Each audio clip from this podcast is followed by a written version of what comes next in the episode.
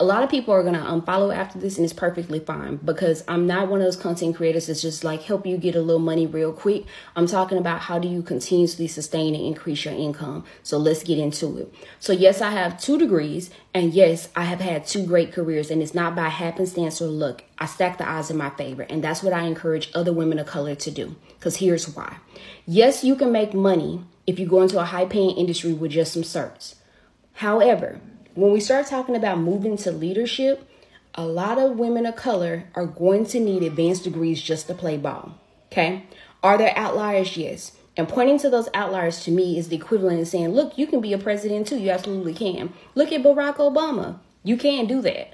However, but look how many people have did it. So stack the odds in your favor. The next thing is, when we hit economic declines and economic downturns, a lot of people who are in industries that just respect certification, in order to pivot out and make more money, a lot of these industries are going to want you to have leadership experience and have leadership skills and want you to have an advanced degree.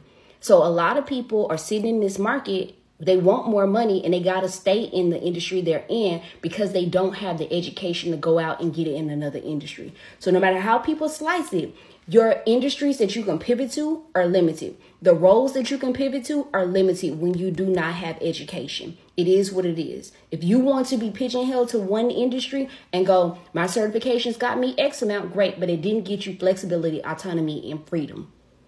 If you want to look at LinkedIn, when we talk about no degrees required, this is not just thinking about the tech industry. How many roles do you see for $200K? 1,076. I don't have those type of restrictions, those caps, or those limitations. If you want to point to y'all friends and y'all family that don't know what to do with their degrees and they don't make money with their degrees, that's a lack of career strategy. That's what that is. It's a lack of career strategy. People have degrees and they don't have money with the degree. That's a lack of career strategy. Another lack of career strategy is just thinking about how your certifications get you money right now, but not thinking about having the opportunity and the flexibility to weave in and out of industries when there's economic downturns. Shortcast Club.